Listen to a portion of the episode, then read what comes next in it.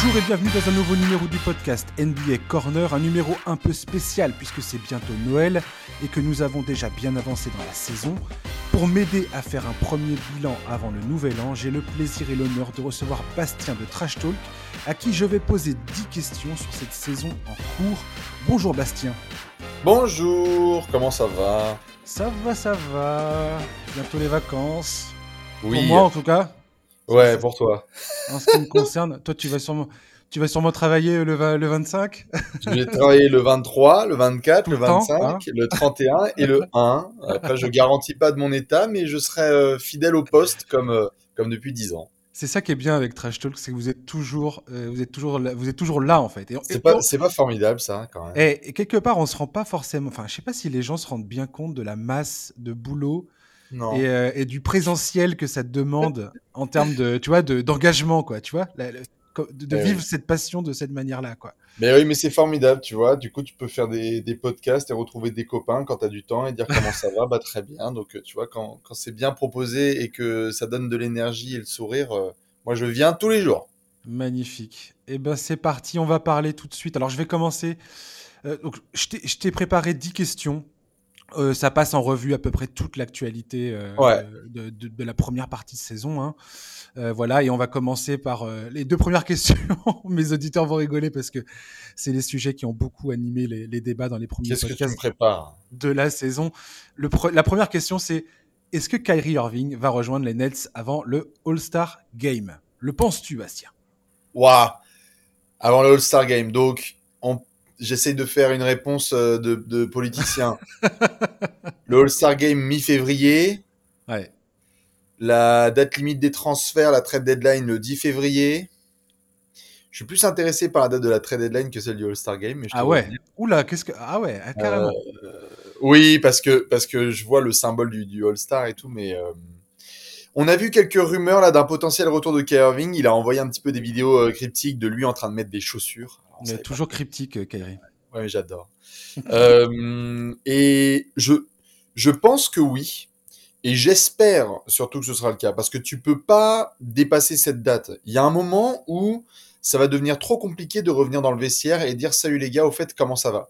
En ce moment, il y a un contexte Covid qui est tellement particulier. Et les Nets sont portés à bout de bras par Kevin Durant et, et peut-être la moitié de nos stagiaires qui sont passés chez Trash Talk. Hein, je schématise, mais c'est un peu ça en ce moment l'effectif de Brooklyn. C'est c'est Mm. vraiment KD et, et, des, et des invités. Euh, et il y a un moment où il faut que Kyrie Irving revienne sur le terrain, quoi. Hmm. C'est-à-dire que tu peux pas juste. Je, je comprends moi ces, ces positions. Ch- Chacun sa liberté de, de par rapport à ses sujets de santé, etc. Euh, mais s'il est question de contrat professionnel et de rejouer en NBA, c'est avant le mois de février.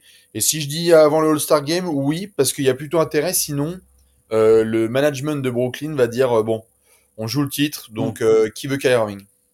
Bien sûr, ouais. Ouais, on, sait qu'il y a déjà eu potentiellement quelques conversations de la part des Nets avec certains clubs.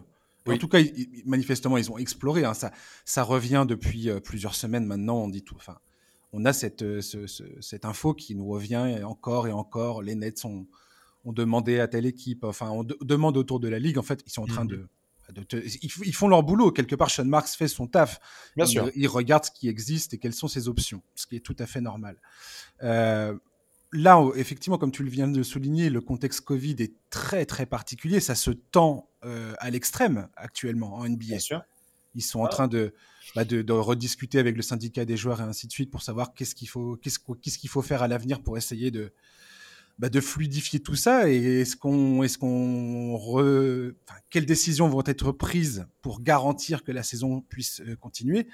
Les Nets, de leur côté, comme tu l'as dit, c'est, c'est Kevin Durant qui porte cette équipe à bout, de- à bout de bras, qui joue carrément quasiment 40 minutes par match. Steve Nash vient de le dire, c'est absolument pas idéal pour un mec qui revient d'une blessure au tendon d'Achille, Bien sûr. euh, que, que tu risques de cramer. James Harden, il revient en mode diesel. Euh, bon, voilà, Mhm. il y a énorme. C'est très compliqué cette saison des Nets finalement, beaucoup plus que ce qu'on aurait pu imaginer au, au- au lancement.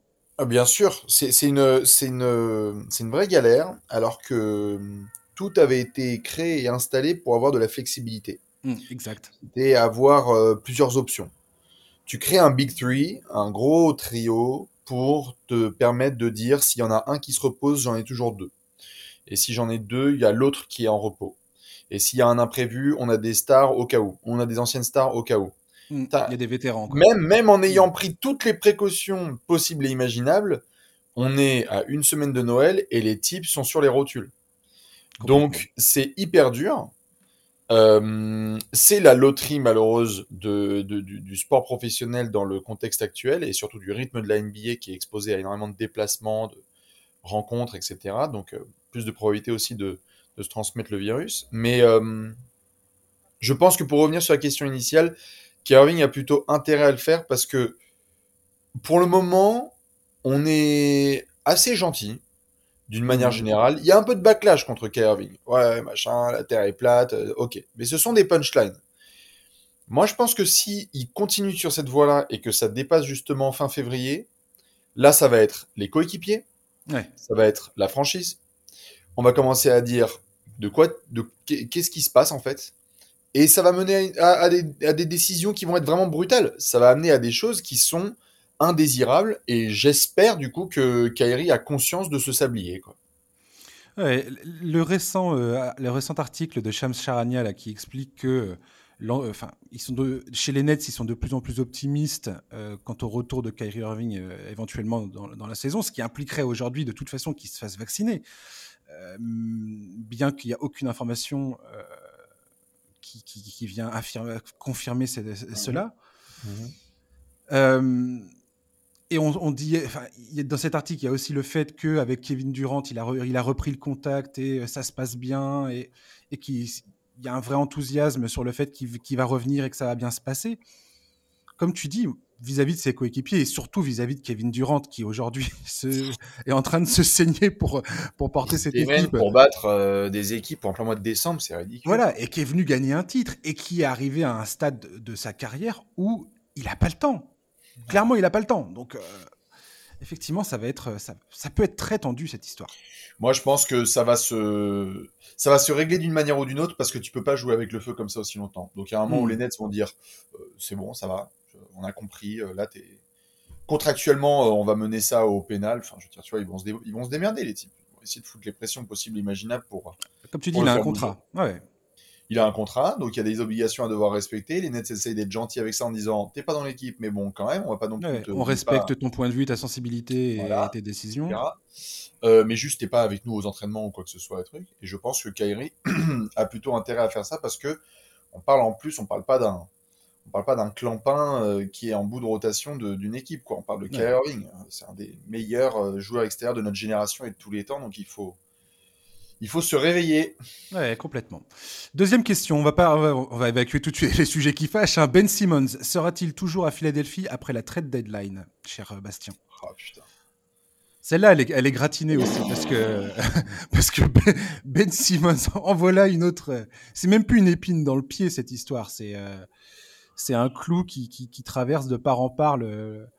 Moi, je, je, je, pense que je pense que je pense qu'il oh putain c'est quoi cette question? Je sais pas quoi te dire j'ai envie de dire euh, oui il va être transféré parce que j'ai envie que ça bouge et pareil euh, Joel Embiid n'est pas éternel que les Sixers ne hmm. sont pas non plus sur une saison euh, là incroyable hein, on va pas se mentir donc tu peux tu peux faire semblant pendant longtemps que ça se passe bien sans Ben Simmons, mais il faut pas non plus se mentir, quoi. Ça se sent quand il est pas là. Ça se sent. Mhm. Il y a eu un mirage en début de saison où tout allait bien, mouvement de balle, etc. Mais oh, faut pas déconner, c'est une moins bonne équipe sans Ben Simmons. Et, euh, et les offres euh, sont pas non plus exceptionnelles sur le marché, quoi. Donc, euh, je. En tout, ouais, en tout cas, elles correspondent pas à ce que, à ce que souhaite Daryl Morey, clairement. À ce que souhaite Daryl Morey, dirigeant des Sixers, où là, j'avoue, il y a, il y a, il y a il y a lui de son côté un jeu médiatique qui est assez formidable à regarder avec du popcorn où il essaye de stimuler un petit peu l'intérêt autour de Ben Simmons en disant oh je me suis fait appeler par au moins six personnes. en fait, c'était plus pour lui souhaiter des bonnes fêtes de fin d'année qu'autre chose, tu vois. Euh, et, et, et je, je pense qu'il y a des équipes qui vont passer à la vitesse supérieure euh, en fonction de l'évolution du classement. C'est-à-dire qu'il y a des équipes qui vont se dire bon, euh, peut-être que je suis les Knicks, il y a quelque chose qui va pas, je vais tenter la piste Ben Simmons. Peut-être que je suis les Blazers, ça va pas, je vais peut-être tenter la piste Ben Simmons. C'était des pistes qui étaient peut-être pas forcément envisageables. Minnesota, ça va bien là, mais il y a il y a des incertitudes là qui sont en train de poindre, et c'était l'un des objectifs de Daryl Morey, c'était de voir si la saison allait dicter le mood de certaines franchises. Donc ça va pas dans certaines, et donc quand ça va Mm. pas, il y a des transferts. Ou il y en a qui vont assez bien et se disent peut-être que ce move pourrait me permettre de passer un cap. Et je crois que certaines franchises vont un peu plus téléphoner Daryl Morey, mais euh, début janvier. Donc j'ai envie de dire, allez, oui, il y a un transfert, mais euh, foi, tu vois, je le dis avec des pincettes parce que l'autre là, Daryl Morey, t'as l'impression que si tu donnes pas toute ton existence et l'hypothèque de celle de tes enfants, c'est mort. Oui, complètement. Après, moi, je suis assez, euh, comment dirais-je, optimiste sur le fait que ça se passe bien, à, à savoir et pour les Sixers et pour Ben Simmons, parce que je pense qu'on a tous envie que ça se passe bien pour les deux, euh, des, des- des- des deux côtés du, du deal.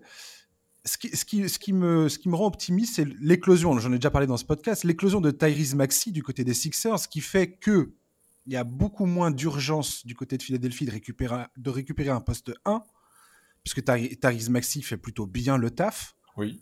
Euh, une, pour moi, c'est une vraie révélation de cette saison, Tyrese Oui. Maxey. Euh, donc il y a peut-être voilà, il y, a- il y a moins d'urgence en- quant au profil du joueur qu'on cherche. Maintenant, on est, on est, on est principalement sur un ailier euh, 3D, le truc que tout le monde veut, donc c'est pas, c'est pas forcément plus simple, euh, j'ai envie de dire. Et puis il faut voir qu'est-ce que tu, enfin comment ça, tout ça, ça match avec, euh, bah, avec Tobias Harris, avec les mecs qui sont déjà dans cette équipe, quoi. Ouais. Le deal avec les, les Blazers, pour moi, c'est simple. Au final, c'est soit tu as un deal avec les Blazers parce que c'est le deal dont on n'arrête pas d'entendre parler depuis des mois et des mois. Et cette insistance me fait dire que c'est toujours sur, le, sur, le, sur, bah, sur la table et que Daryl Morey regarde ça d'un regard bon, euh, du style euh, je sais pas trop, mais va peut-être se laisser tenter, finalement. Mhm. Ou ça sera un méga deal à- qui va impliquer euh, trois, voire quatre équipes. Euh, et ça va bouger dans tous les sens avec des trucs dont on dont on n'a même pas commencé à comprendre euh, d'où ça va partir, tu vois. On- on- Ouais. Tu sais, on a, on a- si tu suis la NBA depuis longtemps, quand on suit la NBA depuis longtemps, on a souvent ce genre de deal qui est fait, tu sais, le truc dont tu n'as jamais entendu parler, puis tu as, telle équipe, telle équipe qui est rentrée dans le machin, et Et tu te dis, mais, d'où ça vient, quoi? Ben, ça va très vite et c'est peut-être d'ailleurs la seule certitude que, que j'ai par rapport au point que tu venais de mentionner. J'en parlais l'autre jour avec Alex et avec d'autres gars de l'équipe. Euh, pour moi, il n'y a aucun scénario dans lequel c'est un deal à deux équipes. Ouais, j'ai- Il n'y a aucun scénario, et peut-être que ce sera séquencé et qu'on me dira chais, parce qu'en fait ce sera un deal à deux équipes, mais je n'y crois pas une seule seconde. Ça va Ouais. prendre beaucoup trop d'éléments contractuels, de pics de draft, d'options, de joueurs, de, de, de besoins respectés pour chaque franchise. Sur une échelle de euh, deal à deux équipes et James Harden, en gros c'était la fête foraine quoi. L'année dernière, Ouais. il y avait euh, les. Cavs, les Pacers, enfin, c'était un peu le, le, le, le- le cirque. Euh, je pense qu'on se rapproche plus de ça. Je pense que c'est quelque chose à trois équipes minimum euh, et que et que ça va ça va s'envoyer des petits des petits lots à droite à gauche. Mais je crois Hmm. absolument pas à un deal à deux équipes. Et donc des deals à trois équipes, bah ça y est, il y a un mois et demi pour en faire un. là. Bon courage. Ouais, carrément, bon courage, ouais, effectivement. Euh, troisième question. Quelle, est- quelle est- quelle équipe, euh, sur cette première partie de saison, remporte le trophée du SUM? Alors, j'ai mis quatre équipes, hein, c'est pas contractuel, tu peux m'en mettre d'autres si tu penses que d'autres méritent ce trophée. Euh, j'ai mis les Knicks, les Celtics, les Nuggets ou les Blazers. Oh les Knicks. Ouais. moi, Oh, je, moi, je dirais les Nuggets, personnellement. Oh, les. Mais vas-y, les Knicks, vas-y, vas-y. Je te laisse, je te laisse commencer par les Knicks. bah, j'a- malheureusement, bon, tu- tu vas me dire, hein, mais Vas-y. je peux pas mettre les Nuggets D'accord. Parce que j'appelle pas. En fait, tu as dit que c'est le trophée du Sum. Ouais. Et en fait, je peux pas vraiment avoir le Sum. Tu peux juste être dépité, en fait. Ouais, c'est sûr. c'est- Tu vois, le truc, c'est Ouais, qu'il y a une toute petite nuance où, en fait, à mon avis, t'es fan de Denver. Ouais, ouais, t'as raison. Tu regardes les Knicks et tu te dis, mais vous, vous avez votre effectif au complet. Et même quand vous êtes au complet, vous faites de la merde. Alors que. Denver n'a même pas son effectif au complet. Tu vois ce que je veux dire? Donc tu peux juste être, pour Ouais. moi, t'es fan de Denver, t'es dépité. Pour moi, t'es fan Knicks, t'as le seum. Parce que c'est même pas si tu te disais, Ouais, je- ouais, oh non, oh non, il me manque, genre, Julius Randle s'est fait le coude et il est pas là pendant huit semaines, ou on a un problème de Covid, de malades de partout. Ils ont des joueurs qui sont absents, ok. Mais c'est pas comme s'ils avaient eu un effectif avec des, des ligaments croisés et des dos pétés, là, en l'espace de trois semaines. Ce n'est Ouais. pas, c'est, c'est pas le cas. Les Knicks, pour moi, c'est le trophée parce que les Knicks, c'est top 4 de conférence Est, ces recrutements, c'est une logique où on se dit, ben, ça va tout droit. Il n'y a pas de problème. Enfin, a- et enfin, nous tu faut- vois. Il nous faut des options autour de Julius Randle. On en a un petit peu. Pas des dingues, mais on en a un petit peu. On va développer les jeunes. On a le même coach. Normalement, ça roule. T'as une des pires défenses de la NBA alors que c'était ton identité. Donc t'as le double Ouais. somme parce que l'identité que t'as construite, tu la perds. Le All-Star que t'avais qui était trop fort, il joue pas du tout comme un All-Star. Qu'est-ce que tu de plus comme somme Enfin, c'est le, le somme ultime. Les autres, Ouais. t'avais mis qui? T'avais mis Celtics et Blazers Ouais. Celtics, Nuggets et Blazers. Je te laisserai euh, me dire sur Denver, mais t'as bien vu mon argumentaire. Ouais, ouais, ouais, ouais. Mais pour, pour les Blazers, j'aurai le seum quand il y aura un transfert d'ici six semaines, parce que ça sera le cas. et, euh, et, et, et les Celtics, j'ai pas trop le seum parce que tu sais que t'es en transition, donc euh, bon, Mm. euh, les attentes n'étaient pas non plus démesurées. Mais à New York, faut arrêter. Les mecs, ils ont démarré Ouais. le premier match de la saison, bing bong, quoi. Ils étaient comme des fous. Ils espéraient aller trop loin. Et là, c'est-à-dire que il y a des équipes qui ont des mauvais résultats, mais il y a des équipes qui ont des mauvais résultats et qui se battent. Là, non seulement ils ont des mauvais résultats, mais en plus ils sont moches à regarder. Je sais Ouais. laid. À regarder les Knicks aujourd'hui cette Eh, c'est saison. pas fun, ouais. C'est laid de ouf. Ah moi je moi je serais fan de New York, ah, j'aurais trop le mort. Ah, franchement. Ouais, puis, et puis t'as le, et puis le passif, c'est-à-dire que l'an dernier, c'est l'espèce de bonbon acidulé, euh, cou- coupé avec, euh, avec des, des- avec euh, un truc, euh, un truc très très fort, tu vois, euh, qui te donne des hallucinations. où Tu te dis, ça y est, on est sorti, on est sorti du tunnel de 20 ans de, de caca qu'on a, qu'on vient de Yeah, traverser. Et là, c'est- et là, c'est reparti. Tu, tu te dis merde, on est encore en train de, de- de se prendre les pieds dans le tapis et on se gaufre euh, dès le, dès, dès le coup d'envoi, quoi. Du coup, ça veut dire quoi Qu'on a horrible. Randle parce qu'en fait, il était en Ouais. contrat, il a trop bien joué ou C'est quoi cette malédiction Kemba Walker, il sort de la rotation? Ah, mais, Kemba Walker, il est ouais. même plus dans l'effectif Puis Kemba Walker, c'était ah, le retour du fils prodigue. Le retour, euh, tu ah, eh. à New York, tout ça, ça va être génial. Des vidéos promo, eh, on est, on est même pas le La 20 décembre. C'était le sérieux. 20 octobre, c'était il y a deux mois, il y avait des vidéos de genre Kemba Walker, is back, Madison Square Garden. Aujourd'hui, aujourd'hui, c'est la cheerleader la mieux payée de la planète. C'est-à-dire qu'il est sur le côté et il applaudit ses gars en survêt. Oui, puis ils sont, ils sont même pas, ils sont même pas meilleurs avec lui hors de la rotation. C'est-à-dire qu'il y a aucune solution convenable aujourd'hui du côté de New York. On voit, on voit Thibodeau qui est en train de chercher. Euh, euh, c'est le mec qui est en train de chercher la lumière dans le noir, quoi. Et il est à, à trois bornes du- du- de l'interrupteur. Enfin, c'est, Ouais. c'est pas possible, quoi. Moi, j'aurais un somme, moi, j'aurais un somme mémorable pour eux et je pense que tu es en train de le réaliser avec ton Ouais. propre argumentaire. Et puis t'es en train de remettre des Rose dans le 5. En fait, imagine où on en est. Enfin, c'est ouais, bon, après, ils sont, ils sont là, ils sont un peu affectés par le Covid, donc tu es obligé de le Oui, oui, oui, mais- Ils ont eu des gars qui sont un peu absents, mais, mais je, je dois t'avouer que je, on a dit jusqu'ici, hein, parce que Oui, après, oui, oui, bien la sûr. deuxième partie de saison, ça peut toujours réserver des surprises, et moi, je lâche pas le, le- les mains du volant où je pense qu'ils vont peut-être trouver un meilleur équilibre et que ça peut le faire. Mais Mm. non, non, non, là, là, là, c'est, de tous les scénarios imaginables. Je veux dire, Denver, tu savais. Denver, tu savais à quoi allait ressembler la saison. Denver, tu savais. C'est- C'est juste que c'est juste que Jokic fait une saison tellement absolument hallucinante. C'est absurde. Le- le- mais le gars est en train de faire un truc de dingo. Peut-être une des Ah, une des meilleures saisons historiques de la, de, de la NBA. On, en- Ouais. on est en train de parler de ça. Et, et, et autour de lui, c'est, euh, c'est, un hôpital, quoi. C'est l'hôpital Velpo, quoi. C'est. Mm. Il- tu peux rien faire. Et quand tu es fan de Denver, je pense que tu es dégoûté. Ouais, comme, comme tu dis, c'est du dépit. Parce que tu es en train de gâcher une année historique de ton, de ton franchise player.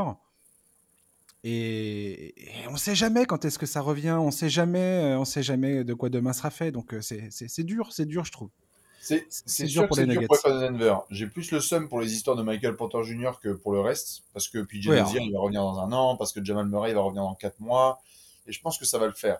J'ai plus le seum pour ces histoires de Michael Porter Jr. parce qu'ils ont vraiment, C'est très dur. ils ont vraiment investi dessus. Et moi, Ouais. je, je suis hyper inquiet.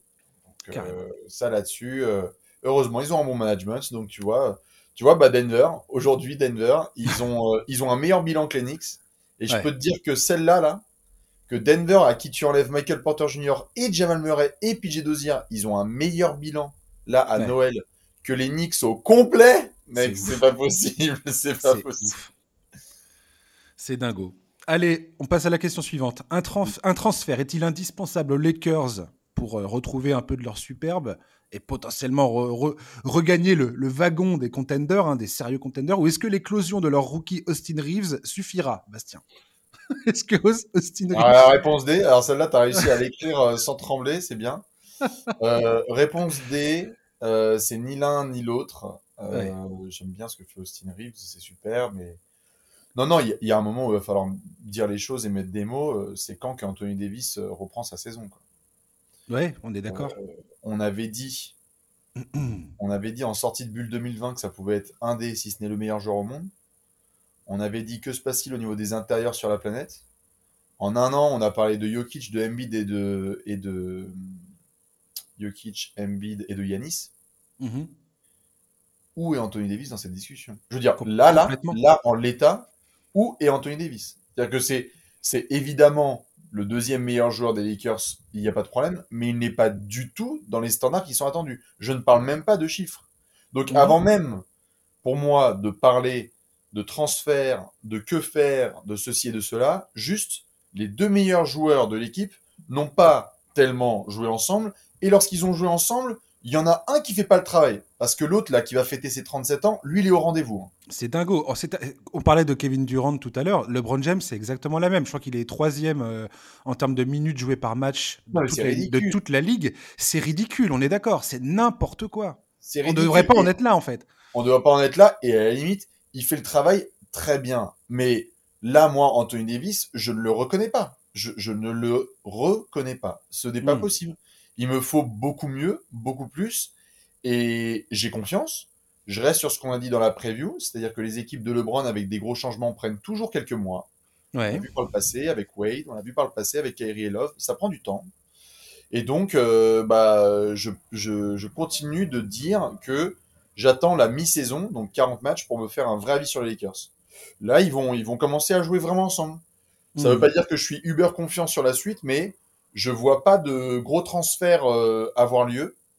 Il y a des rumeurs là sur Westbrook, là, je, j'y crois pas. Trop, ça a l'air, ouais, ça a l'air très très compliqué ça. franchement, c'est chaud. Ouais, je vois pas, je vois pas le truc. Euh, mais, mais, mais, mais, faudrait déjà, faudrait déjà que, faudrait déjà que Anthony Davis commence à jouer euh, comme un, comme un patron, euh, ce qu'il ne fait pas actuellement. C'est-à-dire que là, aujourd'hui, aujourd'hui dans les intérieurs, allez, on va dire à mmh. peu près les intérieurs. Yanis, on peut mettre Kevin Durant chez les, allez, euh, à peu près, euh, il est fort, euh, ouais. et pivot, etc. Jokic, Embiid. Tu peux mettre euh, d'autres garçons dans la discussion si tu veux.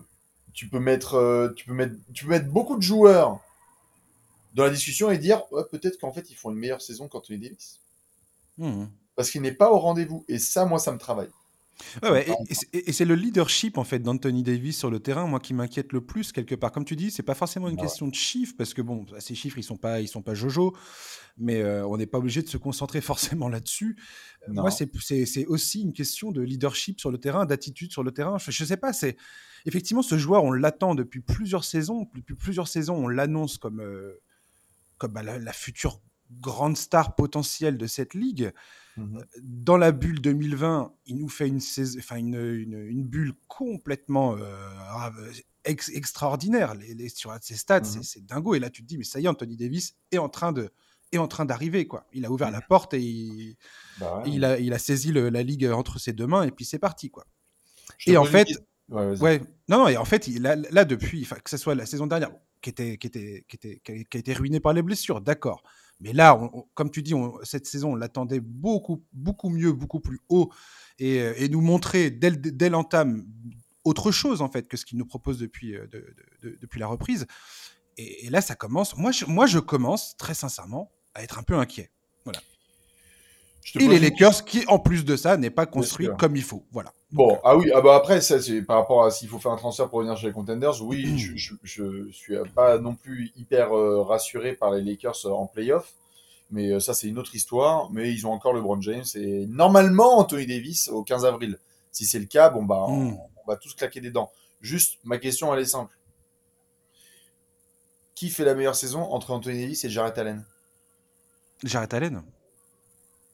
Tu te rends compte de cette phrase aucun... Ouais, non, mais j'ai aucune non, mais attends, attends, attends. Et c'est dingo. De, de, cette phrase, ouais. no disrespect envers Jarrett Allen qui fait un super taf avec les Cavs. Juste, mmh. on est bien en train de dire que Jarrett Allen fait une meilleure saison qu'Anthony Davis. Pour l'instant, oui. Bon.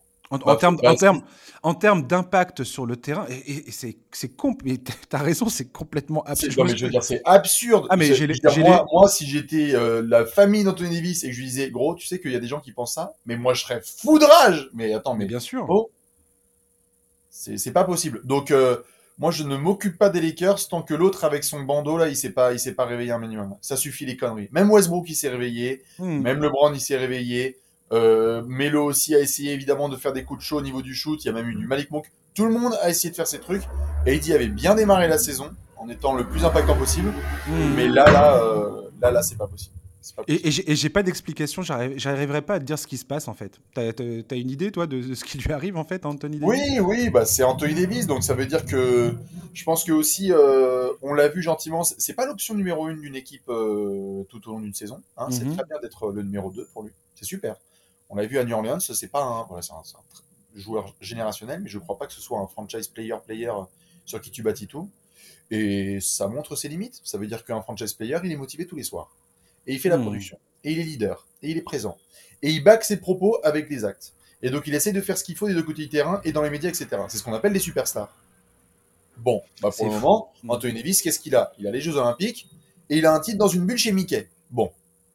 Et ben il y a un moment où Anthony Davis, faut qu'il soit vraiment en mode motivé, qu'il arrête de prendre la saison régulière comme si c'était une espèce de pincette, parce que tu as l'impression que le mec il a été 7 fois MVP et 12 fois Hall of Famer. Un peu, ouais, c'est exactement ça, ouais. Alors que, alors que ce n'est pas le cas, en fait. Je veux dire, Yanis a un titre. En tant que patron et MVP des finales, il est deux fois MVP de série régulière et une fois défenseur de l'année. On est d'accord? Mhm. Et ben, il se défonce le cul en plein mois de décembre contre les Pistons. On est d'accord. C'est bien, c'est bien es l'impression qu'on a en Voilà. Qui tu es pour te permettre de traîner les pieds alors que le mec qui te domine et te défonce à ton poste, lui, se donne à fond? Ouais. C'est pas plus compliqué que ça pour moi. Il a 28 ans, Anthony Davis. Il est en plein dans son plein prime. il est en plein début. Il est dans l'entame de son prime. Aujourd'hui, il devrait marcher sur la ligue. Et, tu, regardes ses, tu regardes ses stats, et son- à part son pourcentage à, à 3 points qui est vraiment dégueulasse, euh, il est euh, dans, mais- dans l'équipe, il est, il est meilleur marqueur de l'équipe, meilleur rebondeur de l'équipe, meilleur en en interception, meilleur au contre. Euh, alors si tu regardes les, les stats purs, euh, tu te dis, bah attends, euh, franchement, vous chipotez les gars. Mais je sais pas, quand tu regardes les Lakers et que tu regardes Anthony Davis sur le terrain, que- que- je sais pas, il y a un truc qui manque, il y a un truc qui ne passe pas. Ouais, c'est normal. C'est normal. Ça ne va pas. Donc il faut qu'il se réveille. Et euh, j'espère que ça va avoir lieu. Je pense que ça va avoir lieu, mais je, je, je, je tiens à ce que ça, ça Hmm. change avant même qu'on parle de transfert. Ouais, tout à fait. On passe à la question suivante. Est-ce que Stephen Curry, qui vient de battre, euh, on a tous euh, suivi ça, c'était la grosse news de la semaine, qui vient de battre le record de, de Ray Allen de 3 points inscrits en carrière, est-ce que c'est le joueur, est-ce qu'on peut dire, sans, sans, sans, sans broncher, que c'est le joueur qui va peut-être le plus influencer la NBA depuis Michael Jordan? Je ne parle pas de, de statut de meilleur joueur euh, euh, all-time, hein, on est d'accord? Oui. Oh, Je parle d'influence sur le jeu. C'est-à-dire que Michael Jordan, comme, euh, comme on le sait tous, a vraiment porté le jeu dans, dans les airs. euh, c'était un des premiers. À, à- à l'époque, c'était un jeu qui était très dominé par le, par le, par le jeu intérieur.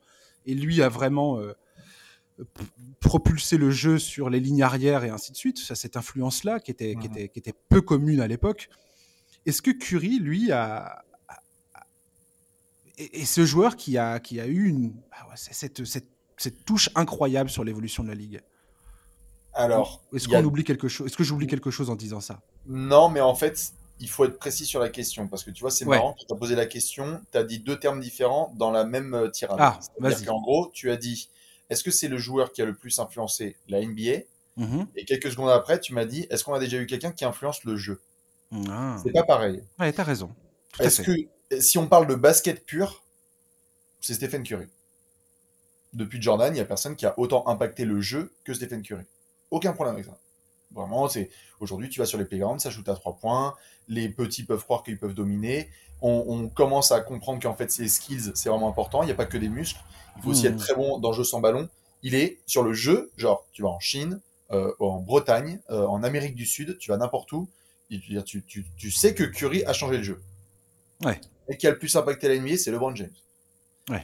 C'est-à-dire que aujourd'hui, on parle de jeu certes, mais lorsqu'on regarde la manière dont les joueurs changent de franchise, la manière dont les contrats sont négociés, Mmh, très la manière dont les gens évoluent. ouais.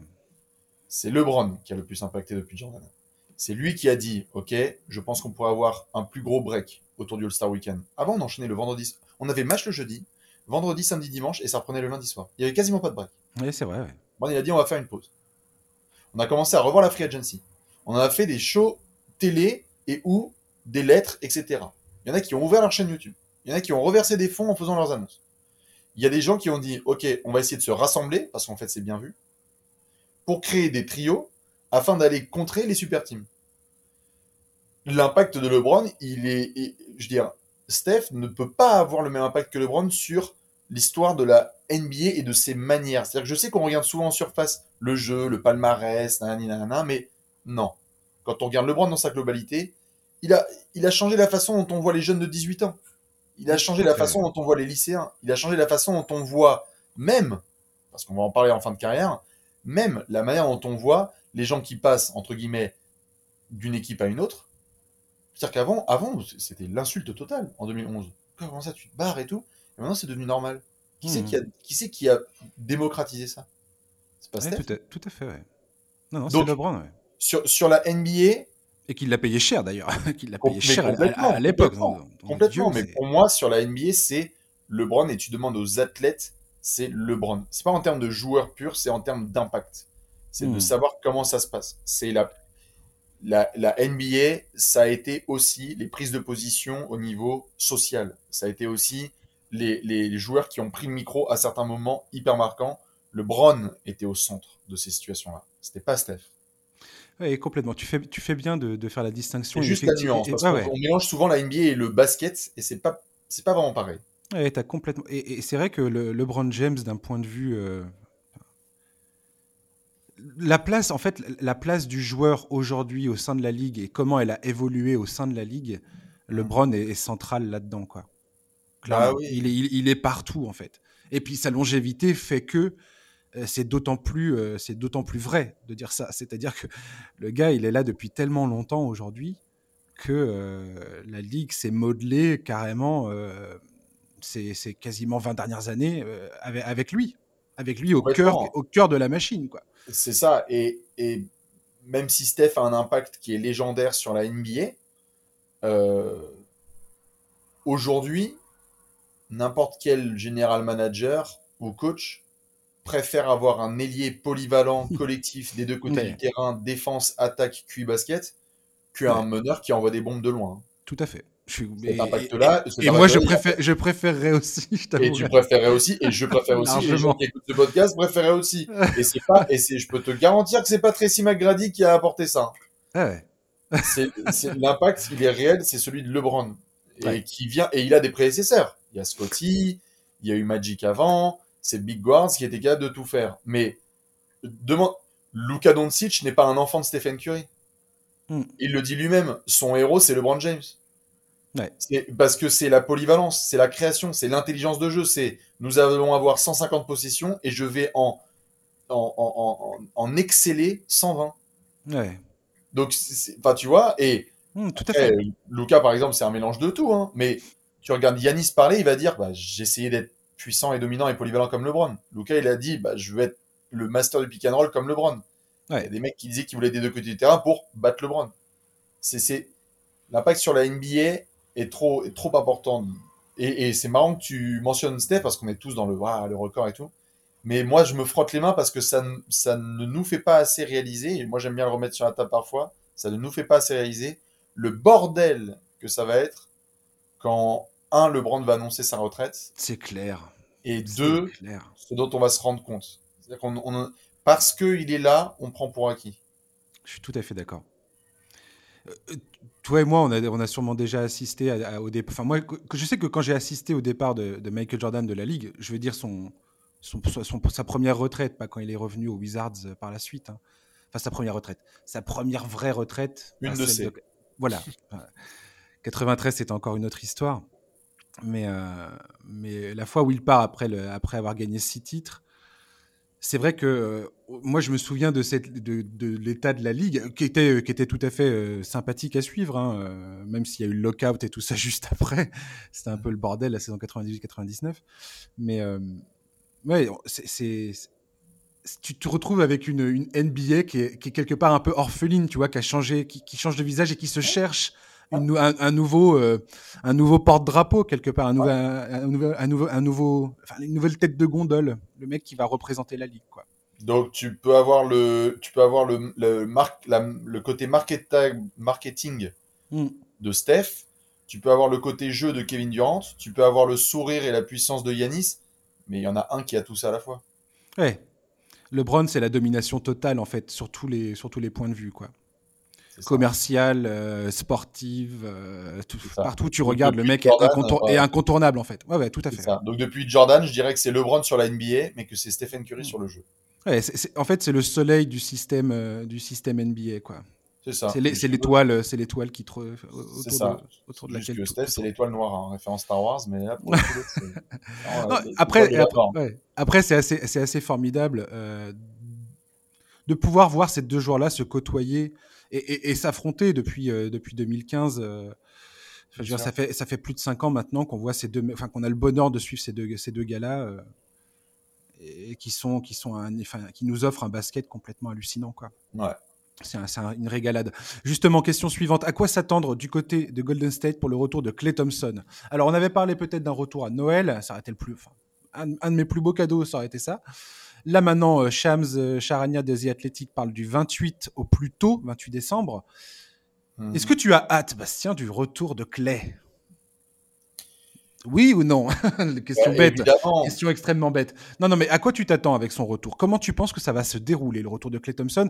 Et quel impact ça va avoir sur les Warriors qui sont déjà en train de caracoler en tête de, de la NBA Bah, quel impact? Moi, je, j'aimerais. Euh, c'est dommage parce que c'est. Bon, malheureusement, c'est comme ça. Et j'espère qu'il a les épaules pour. Et je pense qu'il a les épaules pour. Mais on met énormément de pression sur ce, sur ce comeback. Ouais. Euh, Trop d'attente, tu veux dire Après deux ans d'attente et de pression, après mmh. deux ans. C'est.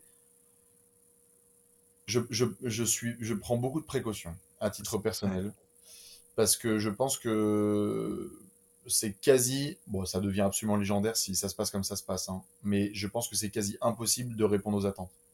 C'est-à-dire que là, les, tu reviens de deux ans d'absence en cours de saison, d'une saison où ton équipe est numéro un de la NBA il faut se rapprocher de la perfection pour que ce soit à peu près bien.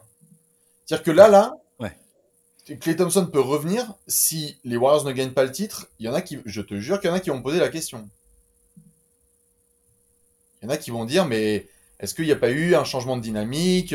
Jordan Poole n'a pas été dans le même bain, tout mmh. allait bien, nanana. Et après, on reprendra le contexte et on comprendra que, mais j'essaye d'être vraiment vigilant et de prendre mes précautions sur ce comeback parce que j'aimerais déjà que le joueur puisse juste jouer, ouais. euh, qu'il puisse euh, prendre plaisir. Euh, on lui a retiré deux années de son prime. J'aimerais revoir ouais, euh, deux des meilleurs shooters de tous les temps, si ce n'est les deux meilleurs shooters de tous les temps, euh, ensemble sur un parquet, avec Draymond Green, avec Steve Kerr. Donc, moi, je veux revoir sur tout ça. Et je, et je, je limite, je préférerais qu'il y ait quelques défaites et que les gens, du coup, se calment un petit peu, quoi. Mmh. Parce que tu as le sentiment que, wow, Clay Thompson revient dans une semaine et les Warriors sont trop forts. À entendre les gens, ils vont faire 50 victoires pour une défaite sur la, la suite de la saison, tu vois. Et je préfère dire, wow, wow, wow, wow, wow, mort. Ah ouais. Il faut, faut, bien considérer le, le, le, fait que, voilà, comme tu dis, ça fait deux ans qu'il n'a pas joué au basket, quoi. En NBA, ouais. je veux dire. Et que, et que tous les joueurs qui ont manqué un certain temps, déjà, tu manques une saison pour te remettre dans le bain et retrouver le rythme tu vois bien que c'est une affaire de plusieurs mois, voire euh, c'est pas avant le milieu de la saison d'après que tu, que tu es enfin en, en phase avec le, bah, avec le, le, le rythme et les, les, exigences de la NBA et du niveau de compétition qu'implique la NBA. C'est ça qu'on ouais. réalise pas forcément en fait. Ah, c'est ça. C'est j'ai je, je, hâte pour lui, j'ai hâte pour Steph, j'ai hâte pour les fans de basket, les fans des Warriors et tout. Tout, tout ça, c'est clair. On est tous d'accord là-dessus. Il y a n'y a personne, je pense, qui va dire Oh non, j'ai pas envie qu'il joue au basket. D'accord. mais mais euh, je garde en tête qu'on a déjà vu dans l'histoire de la NBA des joueurs très très forts qui reviennent dans des équipes qui ont démarré et où ça a créé un peu de décalage. Mm. Et qu'il faut beaucoup de finesse euh, et les bons humains pour que ça passe, je pense que ça peut le faire à Golden State, mais euh, ça peut aussi pas euh, se finir en, en, en, en apothéose. Ouais. des enfants, et voilà, ça Hmm. peut aussi se finir avec une excellente demi-finale de conf ou finale de conf, et, euh, et tu reviens encore plus fort l'année suivante, mais juste doucement sur le, sur le comeback. Quoi. Ouais, complètement. C'est assez important de le rappeler, effectivement, parce que on s'emballe tous aussi parce que les Warriors. Je ne sais pas qui enfin, euh, quelles étaient les, attentes concernant cette équipe exactement pour les, pour les gens qui nous écoutent, tu vois. Moi, je les voyais bien, je les voyais revenir euh, plutôt, plutôt en forme. Et, euh, et je pense que le, le, retour de Clay Thompson va vraiment. euh, Clay Thompson, a, pour moi, n'a pas besoin de revenir à 100% pour que cette équipe soit vraiment dangereuse et, mmh. et puissent véritablement prétendre au titre. Maintenant, ça, ils vont pas marcher sur, euh, sur la ligue, ça, ça serait faux de penser ça. Quoi. Euh, je suis content de voir les Warriors revenir euh, sur, le, sur, le, sur le devant de la scène, et je suis content de voir que Clay Thompson arrive en plein milieu de ce truc-là. Mais c'est à la fois ça qui nourrit euh, les attentes un peu irré, irré, enfin, irréelles qu'on peut avoir concernant son retour. Quoi. C'est que ouais. comme les Warriors sont là et on se dit, oh mon Dieu, mais ils sont en train de jouer le titre, même sans Clay Thompson. Alors qu'est-ce que ça va être quand il va revenir? Comme tu dis, il faut, faut, faut, se calmer, il faut, faut, faut, laisser le, le, le truc, il faut, faut, faut, voir comment ça se passe. Comme tu dis, des fois, ça peut justement un peu gripper la machine parce qu'il va falloir l'inclure là-dedans. Ça veut dire qu'il y a des joueurs qui vont avoir moins de minutes de jeu. Et il y a aussi ça, le côté humain en fait de tout ça qu'on qu qu qu ne peut pas qu'on ne peut pas connaître à l'avance. Donc euh, c'est ça. Il va falloir prendre son temps, effectivement. Tout à fait. Bastien, est-ce qu'on ignore trop les Bucks et les Suns qui étaient finalistes l'an der dernier, enfin la saison passée, il y a quelques, quelques mois de ça finalement? Est-ce qu'ils passent un peu trop sous le radar ou pas? Est-ce que tu penses qu'ils euh, devraient être un peu plus euh, discutés, ces deux clubs, euh, dans, le, dans, les, dans, les, conversations qu'on qu a tous sur, sur la NBA actuellement? Non, ça va venir. C'est le, est, on est en décembre. -hmm. Les gens aiment bien, d'une manière générale, moi le premier, euh, vouloir, euh, à vouloir découvrir les nouveautés. Ouais. C'est, quand tu vas dans un magasin, tu regardes les, les dernières sorties. Tu regardes, pas les, tu regardes pas les produits de l'été dernier. Tu vois mm. Et le truc, c'est que c'est les produits d'été dernier. Ils sont très bien, hein sont, ça marche tout seul. Hein ce pull, il est super. Mais il y a le nouveau pull, là. Le pull ouais. tout rouge avec des cornes. il y a le pull avec les, avec les épées, là. Le, tu vois C'est ouais. la nouveauté. Il y a le pull avec le, avec le frelon. Waouh Donc, en fait, les gens sont d'abord attirés par la nouveauté. Et c'est normal. Mmh. On est tous un peu attirés par les nouvelles darlings, les rookies, les phénomènes, les progressions, etc. Et puis, les, les, vrais prétendants au titre font leur business dans leur coin. Et puis, quand tu te ramènes en mars, tu fais merde. Ils viennent de faire 12 victoires sur les 13 derniers matchs. Et puis, bah, maintenant qu'on a compris clairement qu'ils n'allaient pas faire les playoffs, ouais. euh, bah, maintenant qu'on s'y penche, putain, merde, en fait, les Suns et les Bucks. Non, je suis. Je suis pas très étonné. Euh, les Bucks en plus ont eu un début de saison compliqué. Là, ils se sont rattrapés récemment, mais c'était pas hyper facile. Il y a eu beaucoup de blessures. Ouais, complètement. Mais, mais ils sont malgré tout avec un ils bilan qui, tout, qui, force euh, le bon, respect, quoi. quoi. Tu te dis merde. Ah, je bon, ils sont, ils sont là, quoi. Ils sont, ils sont deuxième de la conférence Est comme les Suns. donc, donc, tout va très très bien dans ouais. le meilleur des mondes. Non, non, ça, ça va. Mais euh, je vais te dire, je pense que et les fans des Bucks et les fans des Suns sont très contents que ça se passe comme ça. Je veux dire, ouais, les fans des. Bucks euh, on était à se poser des questions sur Brook Lopez, les blessures. Ils font leur business et c'est très bien. Voilà, on, on, continue et puis basta. Les Suns, on a eu des histoires de proprio, de, de, d'extension de, de, contrat de DeAndre Ayton. Ouais. Et voilà, hein, ça repart, on met tout ça sous le, sous le tapis et, et on enchaîne. Donc, euh, moi, je pense qu'il n'y a pas à s'inquiéter. Il n'y a pas à plus en parler. Ils vont faire leur business. Et par contre, euh, du coup, je ne serais pas étonné qu'on retrouve les deux, les deux en finale NBA cette saison, quoi. Ouais, complètement, ouais. Complètement. C'est ultra solide, en fait. Euh, Phoenix confirme tout à fait euh, son excellente saison. Pour le coup, eux, eux confirment. Et les Bucks, ils sont, là, malgré, malgré les blessures, malgré les, absences, malgré le protocole Covid, malgré tout ce qui peut leur tomber sur le coin de la figure depuis le début de saison. Ils sont là. Ils sont dans, dans le, top, dans le top de la conférence Est. Et y a y a pas, y a, enfin, ils auraient mille raisons de se retrouver en train de, de, de, de se battre pour la huitième ou septième place, mais non, ils sont, ils sont ouais. très bien placés. Magnifique. C'est propre. Alors justement, pour parler de la, de la, conférence Est, quelle est la plus grosse surprise euh, selon toi à l'Est? Est-ce que ce sont les Chicago Bulls ou est-ce que ce sont les Cleveland Cavaliers ou est-ce que c'est une toute autre équipe que je, ne, que je n'ai pas citée? Non, alors après, surprise, il y a du positif et négatif, donc on en a assez mis sur la gueule d'Enix, donc je pense qu'on est bon. Oui, alors euh, moi je, parlais de bonne surprise. Pardon, pas la, pas la plus grosse surprise, la, la, bonne surprise de, de, de, de Non, j'en casais juste une dernière pour l'Enix et, pour nos amis sympa, des, et pour nos amis fans des Pacers aussi, qui à mon avis s'attendaient pas à ce genre de surprise ah, oui, saison. Mais en positif, je dirais les Cavs quand même, faut pas déconner. Les Bulls, c'est énorme ce qu'ils font cette saison, et là ils ont été euh, décimés par les histoires de Covid. Donc euh, courage aux fans et et à Billy Donovan qui j'espère va pouvoir retrouver un, groupe un peu, un peu complet euh, début 2022. Mm-hmm. Non, mais c'est les Cavs. Les Cavs, ouais. c'est énorme. C'est dingue. Tous les éléments sont surprenants. On se foutait de la gueule de JB Bickerstaff, le coach. Et l'autre, il nous sort des line-up avec des mecs de 2 mètres 12. très bien. On vient de dire que Jared Allen fait une meilleure saison qu'Anthony Davis. Donc celle-là, on peut la reprononcer si tu veux. c'est exactement ce qu'on pouvait s'attendre à cette saison. Hein, tout va bien. J'ai euh, vérifié, hein, il est, en stat avancé, Jared Allen est, largement au coude à coude, en tout cas avec Anthony Davis. Quoi. ah pas, non, non, mais on n'est pas en train de raconter n'importe quoi pour faire de la provocation gratuite. Quoi. C'est, c'est bon, absolument... Ils ont, si, Bill si Russell, euh, ils ont Bill Russell rookie dans la raquette, hein, avec Mobley, donc c'est formidable. Euh, ils, sont, euh, ils se débrouillent dans les blessures. Il y a Kevin Love qui s'investit. Bon, enfin, franchement, qu'est-ce que tu veux Qu'est-ce que tu veux Garland, Darius Garland, mon Dieu bah, il est très très fort. Il est, bien placé pour être euh, meilleure progression de l'année. Je pense qu'il va se battre avec des garçons, mais oui, lui à la limite, on pouvait s'y attendre. Euh, moi, je m'y attendais pas du tout à Darius Garland. Alors là, pour moi, c'est une des plus des, une des ah, surprises les plus incroyables. T'aurais dû, dû, regarder les 30 prix en 30 jours. ah, vous l'aviez vous l'aviez ah, bah, on l'a saucé. Oui, oui, parce que c'est une des pépites euh, qui était attendu. Même Steph, notamment euh, Steph Curry, c'était entraîné avec été et avait publiquement dit que c'était le, le prochain à arriver chez les hmm. grands garçons. le, le, IQ, je m'attendais pas à ça, moi. Ah si, si, non, il est, il est, il est exceptionnel.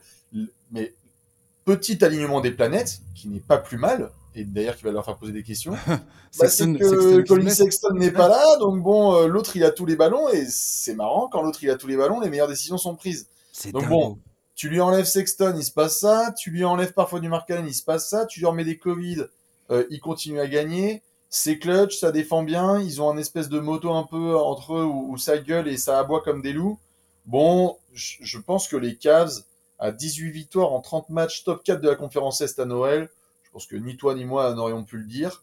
On avait, on avait, avant la saison, on avait vu le recrutement des Bulls et on s'était dit quoi? Top 8 mmh. Les tournament Allez, top 8. Ouais, ouais. Non? Je sais pas où tu mettais oui, les oui, non, mais euh, les Bulls, oui, oui, bien, euh, je, les mettais en tout cas dans la, dans la course au playoff à l'Est, bien, voilà. évidemment. Est-ce que tu les mettais avec les Cavs Non, mais non, je les, bon, je bah voyais absolument pas là. Bah absolument pas là. Ah bah c'est pour, pour, ça que c'est pour ça que que je, je, je pense que c'est vraiment les Cavs de la surprise quoi. Je pensais surtout pas prendre autant de plaisir à les regarder jouer en fait. Ah ils sont forts. Hein. Je, je kiffe regarder cette équipe. Il euh, y a, y a, y a, ah bah, le match qu'ils ont joué contre Utah là, sur Bean, qui était incroyable. Les gens ont fait what the fuck, ça joue trop bien, ça se défonce. Ils ont, ils ont des bons commentateurs, un bon public. Non, non, c'est vraiment la fiesta pour eux. Et euh, je suis ravi pour Rubio. Rubio, Rubio, Kevin Love qui sortent du ah, banc, qui sont là à porter le du, du, du veteranship là sur le terrain. C'est génial quoi. Bah, c'était ça, tu vois. Moi, j'en avais fait mon Gérard d'or, euh, Ricky Rubio, dans, dans les previews. Je disais que justement, on avait vu l'impact de Ricky à Utah et on avait vu l'impact de Ricky à Phoenix. Mhm. Euh, il y avait de très bonnes chances pour que ce soit le cas avec les Cavs. Et voilà ce qui se passe. C'est-à-dire qu'ils ont le meilleur backup meneur de la ligue et, euh, et c'est très bien comme ça. Ouais, et en préparant cette émission, j'ai regardé un truc parce que je me suis dit attention, euh, potentiel, euh, potentiel euh, erreur de d'analyse, c'est le, le le calendrier était plutôt clément avec eux. mais, pas du tout, en fait. Non, non, non. Au contraire. au contraire, ils ont, ils ont eu un calendrier très, très compliqué. Et... Non, ils, ont, la recette. Hein. Ils ont la recette pour, euh, pour faire une belle saison. Je ne sais pas si ce sera top 4 de la conférence Est, mais tu peux te battre déjà dans peut-être le play-in, tu vois, parce qu'il y a des équipes peut-être qui vont se booster un peu. Je sais pas, si ça se trouve, ça va se réveiller de droite et de gauche. Hein. Mmh. Euh, mais mais c'est extrêmement satisfaisant sur les six premières semaines et je crois que c'est même la surprise de la NBA. Euh, s'ils font les playoffs, les, euh, Cleveland, cette équipe n'a pas fait les playoffs sans LeBron James, on parlait de LeBron James tout à l'heure, n'a pas fait les playoffs sans LeBron James depuis la saison 97-98 quand il y avait Sean Kemp et Zidronas Ilgoskas euh, sur, sur les lignes euh, intérieures. tu te rends compte? On espérait champion du monde de foot. C'est n'importe quoi. Formidable. Hein on avoir une première étoile. C'est beau. C'est hein. ça. C'est fou. Non, non, C'est la surprise. Ils, ils- ils- ils- y vont et, euh, et bravo à eux et à leurs fans qui en ont bien chié les, les derniers mois et dernières années. Euh, faut Mm. juste, par contre, pareil, j'aime bien les conclusions hâtives du début de saison, j'aime bien la hype de Noël. Moi, je sais que le ce que j'appelle un peu le terroir, ce que j'appelle un peu le ventre, le Mm. vrai, le vrai du vrai, c'est quand tu arrives euh, là, là, le, le- Ouais. le 28 janvier Ouais, ouais. dans ces dates un petit peu random où les gens ne s'y intéressent pas et tu fais tiens c'est marrant ils ont perdu 7 matchs sur 8 là. Ouais. On, on entame la traversée du désert, là, la, la- la période où c'est très, ça devient, ça peut devenir très très dur pour certaines équipes. Moi c'est ma préférée. Parce que le début de saison tout le monde est, C'est le kumbaya. make or break. Il y a ouais. Thanksgiving, il y a Mm. Noël, tout le monde s'entend. T'as fait un bon road trip. Il y, a les, y a- bonnes conférences de presse. Il y a les médias qui vont faire des bons articles sur toi, genre ouh ils ont trouvé la et tout. Tu vois, il y a une espèce de kumbaya un peu. euh, Ouais. C'est très souvent comme ça. Mais le vrai du vrai, c'est à, c'est à la mi-parcours, quoi. C'est, elle, la vie, c'est pas la ligne de miel, hein. C'est Ouais, euh, dans, dans le mariage, hein. C'est quand, ça devient, ça devient compliqué, que toi tu te fais virer de ton taf, que l'autre ça va pas, que tu te fais chier, tu te sens pas bien physiquement. Bon bah là ça tient ou ça tient pas? Hmm. Alors on va voir si les caves ça tient. C'est comment tu arrives à résoudre les problèmes en fait? C'est ça. ça la- la- le vrai test. C'est comment tu arrives à, à résoudre tout ça? Euh, on reste dans la conférence Est. Est-ce qu'il faut s'inquiéter pour les Atlanta Hawks? J'en profite de te- je profite de ta présence pour te, pour te parler d'Atlanta. Atlanta qui, Atlanta qui sont qui sont, qui sont au milieu de tableau. à- à- Neuvième, voilà. 14 victoires pour 14 défaites. Est-ce que, en ce cas, on est inquiet pour Atlanta Est-ce que, parce que eux, c'est pareil. La saison passée, c'était absolument magnifique, une finale de conférence euh, un peu inattendue, mais quelque part, quand tu voyais Trey Young euh, sur un terrain de basket, tu te disais, mais oui, mais tout à fait, pourquoi pas? Ouais. tout, euh, tout semblait se justifier euh, naturellement. Là, c'est un peu plus compli- c'est un peu plus compliqué. On, on en est où avec Atlanta? Qu'est-ce qui se passe à Atlanta? Je suis pas très inquiet. Ouais. Je, suis, je suis plutôt serein, même. Je vais pousser le truc un peu loin. Il y a, il y a, il y a une petite crise d'ado là. Il y a une petite crise d'ado, euh, gentille mais réelle, euh, de jeunes joueurs qui se sont bien entendus dans la même équipe et qui s'entendent bien, mais qui ont eu beaucoup très vite, trop tôt. Mm. Euh, tu fais les finales de conférence, Mmh, euh, c'est un pic de compétitivité qui est énorme. Et tu dois enchaîner ça. Ça a été mentionné dans les 30 prévus en 30 jours. Pour ceux qui. C'est le, le pic de compétitivité de- des playoffs. Quand tu fais un truc pareil, les attentes elles sont énormes. Ouais. Mais après, tu dois quand même te taper trois fois des trois. Tu vois, en série. Tu dois te taper deux fois les Rockets. Ouais. Ça te fait chier. T'as envie, t'as envie de refaire des séries en 6 contre Ouais, les Sixers. c'est pas sexy, quoi. c'est pas, c'est pas sexy, quoi, tu vois.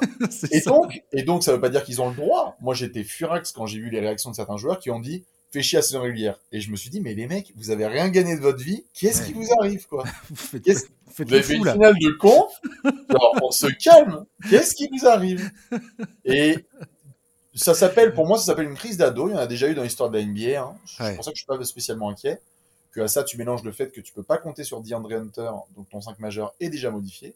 Oh là là, c'est pas pas possible. compter sur Bogdan Bogdanovic ni Cam Reddish là récemment, donc c'est compliqué. Que tu n'as même pas pu jouer une seule minute.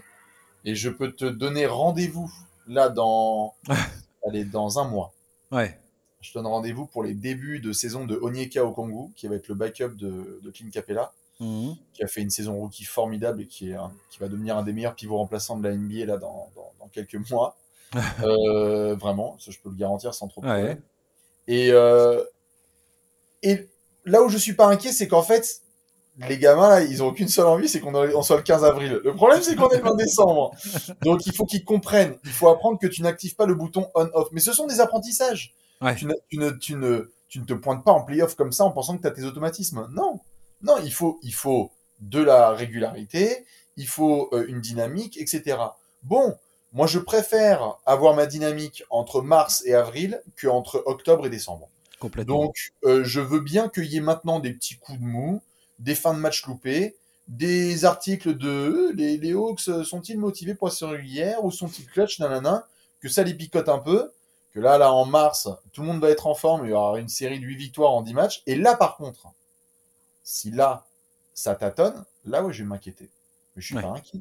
je suis pas inquiet parce que moi, je, m'attendais à quoi? Je, vais pas te dire, eh, depuis le début de saison, je m'attends au final NBA. Hein. On se calme. Hein. je euh, Atlanta, c'était une super story la saison dernière. Moi, j'ai demandé à être en playoff. Je crois que je les ai mis septième de, ma de, de, de, mon tableau. J'aimerais qu'ils soient en playoff et que ensuite ils refassent de la surprise. C'est-à-dire, ah merde, on les a pris de haut. Putain, les cons, ils se sont motivés au bon moment. au moment des deux côtés du terrain, ils sont deep à la folie parce qu'il y a un effectif de 13 à 15 bons joueurs. Ouais. Et là, ça devient une galère. Et je pense qu'ils vont faire des gros playoffs. Mais non, je suis pas inquiet. Limite, j'ai envie, tu vois, j'ai envie que Trayon fasse une dinguerie le 25 décembre à New York. Mais sinon, eh, vas-y, allez-y, perdez-le si vous voulez. Moi, c'est pas ce match qui m'intéresse. C'est les matchs de construction de fin de saison régulière qui mènent au playoff. C'est ce qui s'est passé l'année dernière. Atlanta a viré Lloyd Pierce euh, début mars. Ils se sont retrouvés avec Nate McMillan. Ils ont fait un run mythique en fin de saison. Ils avaient un meilleur bilan que les Nets et les Bucks.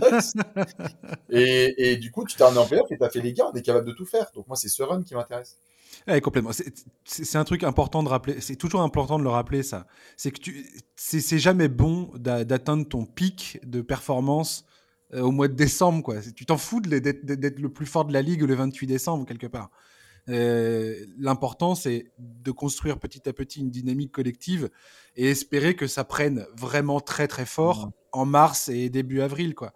C'est là qu'il faut arriver en pleine bourre avec, des, avec un effectif au complet, avec le moins de blessures possible. Et on a bien vu des équipes qui euh, sont en sur, enfin pas en sur-régime, mais qui sont très très fortes euh, dans, les, dans les mois un peu, un peu bah, pas fun, donc qu'on vient de citer de, de, de la saison. Mhm. Et tout le monde est là, ah, ça y est, ils sont partis pour gagner le titre. Et puis finalement, ils arrivent en, avril, ils sont cramés. Et, et, trois, et deux de leurs meilleurs joueurs sont, ont, des, ont des pépins physiques, quoi. Parce qu'ils ont, ils ont, ils ont, ils ont appuyé sur, euh, sur l'accélérateur beaucoup trop rapidement.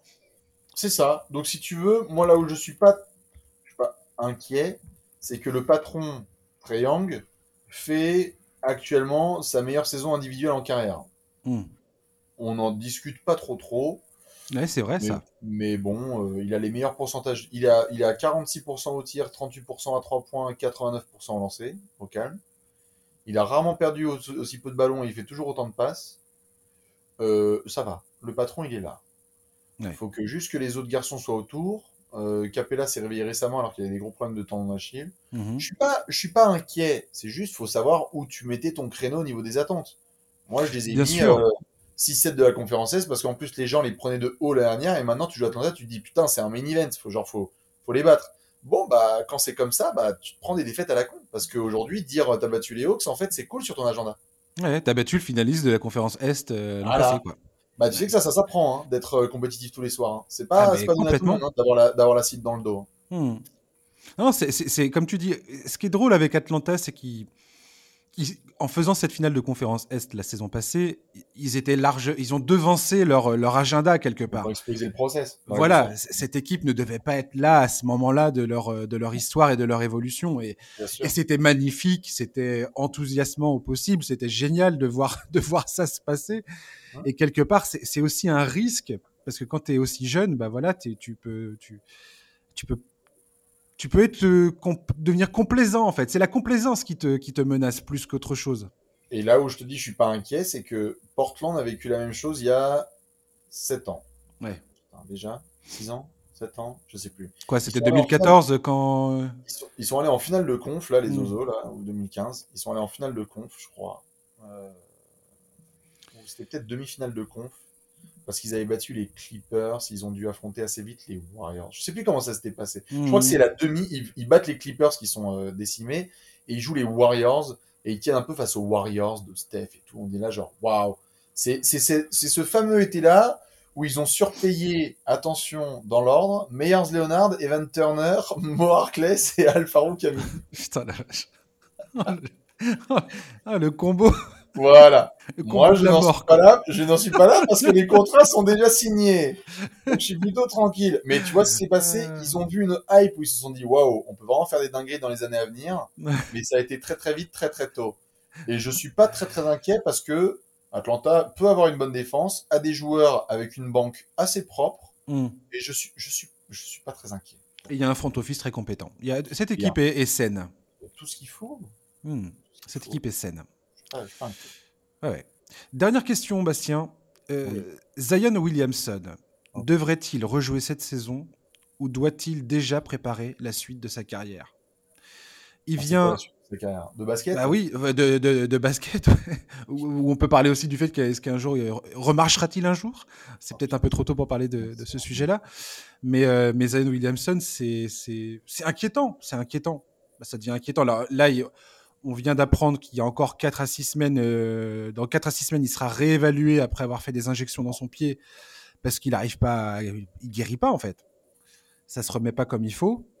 Euh, réévaluation, ça ne veut pas dire euh, je recommence à jouer non plus. cette saison, elle est, elle est en train d'être perdue pour euh, Zion. Moi, j'aurais aucun, aucun problème à mettre cette saison-là. c'est bon, là. drapeau blanc, là, agiter ça.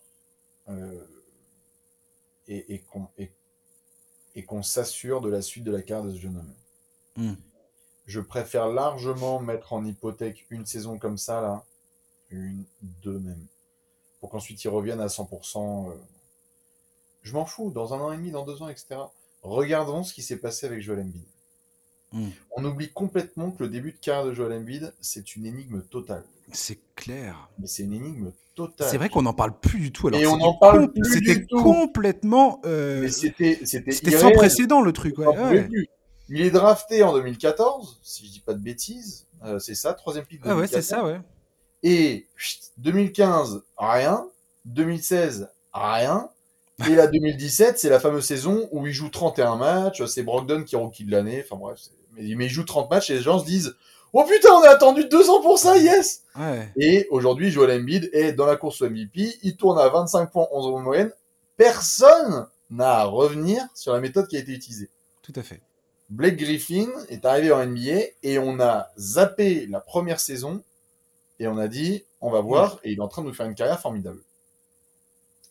Ne demandons pas trop vite, trop tôt à Zan Williamson. S'il faut prendre un an, un an et demi pour faire ça et revenir ensuite impeccable, allons-y. La médecine est suffisamment développée, les staffs sont suffisamment compétents pour faire ça. Tout ce que je demande, moi à titre personnel, mhm. c'est qu'il se barre de cette franchise. Ouais, pourquoi? Parce que à l'heure actuelle, et c'est pas contre les fans des Pélicans, les 12 fans des Pélicans euh, de France euh, qui sont en train de nous écouter, c'est le niveau d'incompétence et de doigt pointé vers le management et la façon de gérer cette franchise, hmm. pas seulement récemment, mais depuis quelques temps, est innommable. Il suffit d'entendre ce que dit Stan Van Gundy, il suffit d'entendre ce que dit JJ Reddick, il suffit d'entendre ce que des vétérans peuvent prononcer, qui sont passés par là, pour que tu te dises, j'ai plutôt intérêt à fuir. Et c'est triste. Il y a des franchises comme ça où ça sert à rien. C'est ce qu'on appelle les franchises dysfonctionnelles. C'est le bordel. Eh bien, je pense que c'est une erreur de donner dans ce genre de franchise un diamant aussi brut. Il faut une structure. Il faut une structure. Hmm. Et je pense que Zion a le mental. Je pense que Zion a l'éthique de travail. Mais je pense qu'il doit être entouré de gens qui vont lui donner les moyens de faire ça. Et je ne suis pas certain que ce soit New Orleans. Ouais. Voilà. Dernière chose concernant Zion Williamson. J'ai écouté un débat très, très intéressant l'autre jour euh, dans le podcast de Bill Simons qui, qui, recevait Jackie McMullen.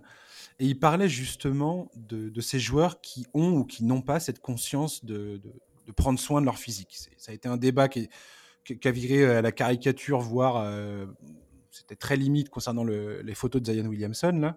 Ouais donc, on va, j'ai pas du tout envie de parler de ça. Euh, c'est juste que il y a cette question autour de, comment il prend soin de lui-même et, quel, quel, rapport il a avec son corps et sa santé. Euh, sa santé.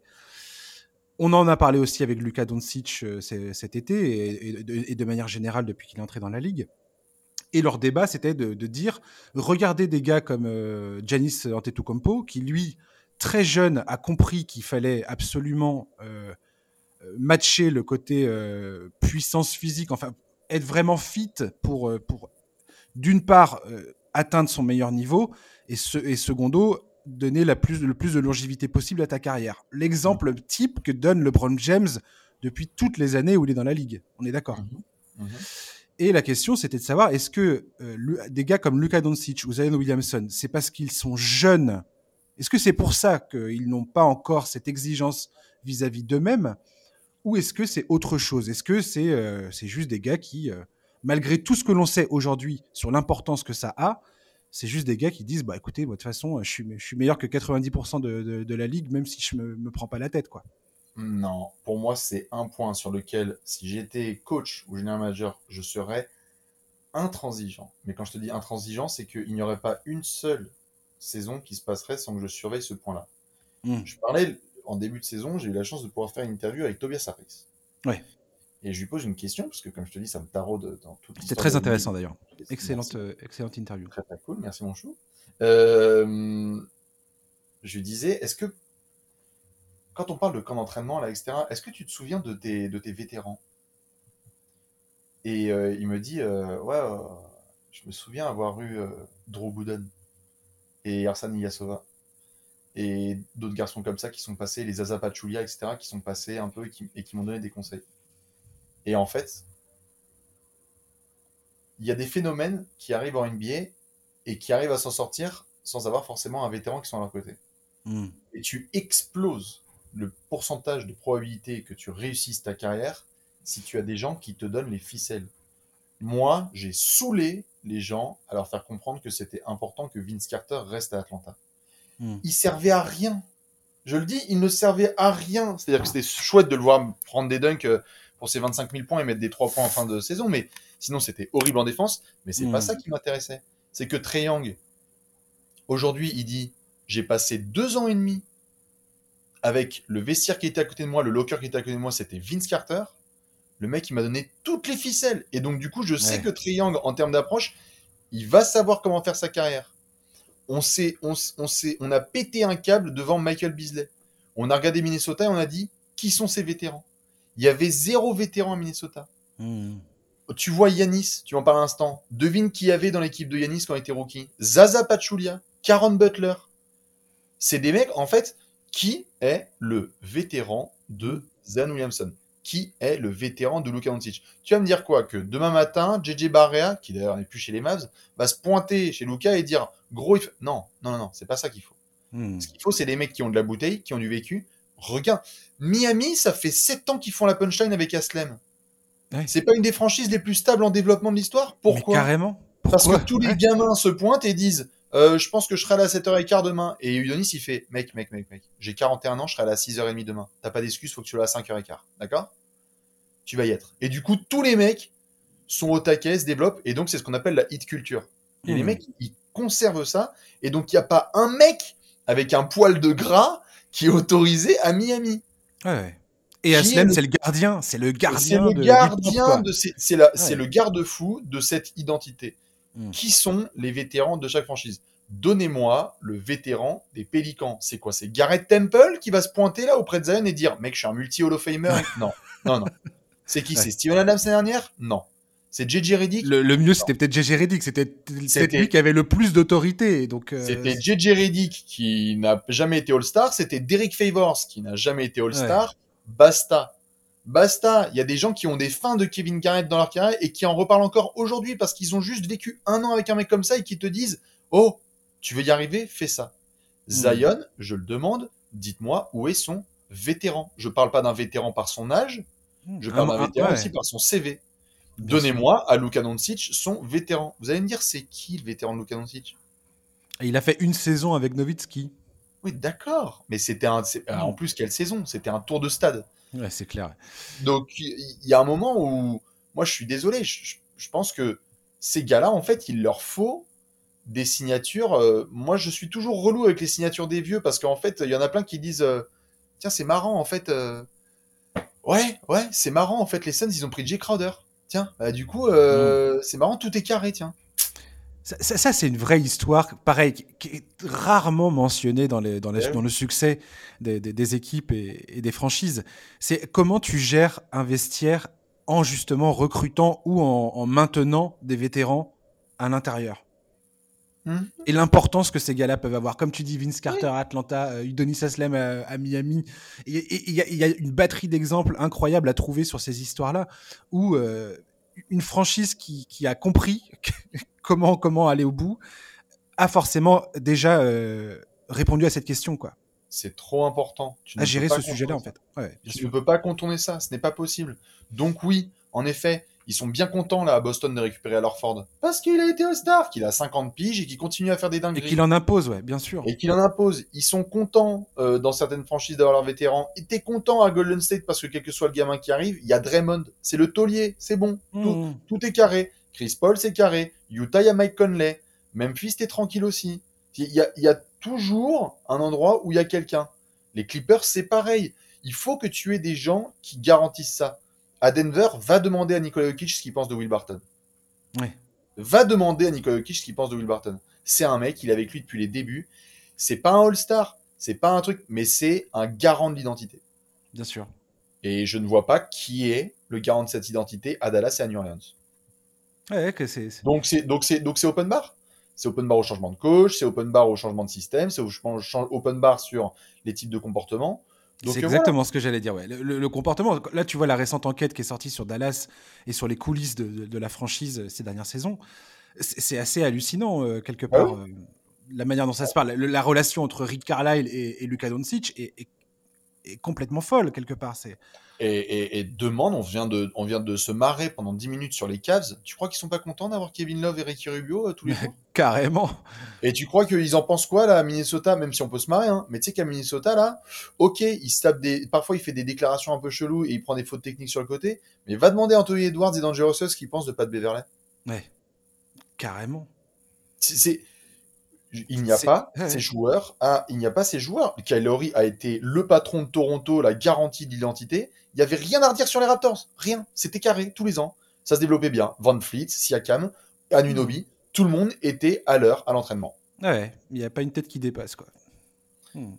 Il n'y a pas de Dirlo, il n'y a pas de Dirlo. Donc, tu vois, euh, à Atlanta, ça a été pareil. Ils viennent de.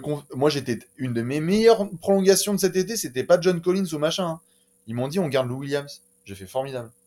Ils ont Lou Williams et Danilo Gallinari. je peux dire que ça file droit. Hein. Bah ouais. Ouais, ouais. carrément, c'est important ça. En tout cas, on verra. Mais ouais, Zion, triste. Et effectivement, je. Moi, là, vu la saison des Pelicans, pour conclure sur, euh, sur euh, ce podcast, vu la saison des Pelicans, quelque part, j'aimerais qu'ils euh, mettent le holà sur, sur, sur Zion et qui et qui s'occupe de, de, de, le après, comme tu dis, est-ce que cette franchise a vraiment envie de faire ça? Est-ce qu'il y a les, est-ce qu'il y a l'intelligence euh, collective dans cette franchise pour se dire on va, on va, on va faire ce qu'il y a de, mieux pour garantir la suite de la carrière de ce mec-là? Ah, ah. J'ai des doutes. Ah. J'ai des doutes. Merci euh, Bastien de m'avoir accompagné sur ce podcast.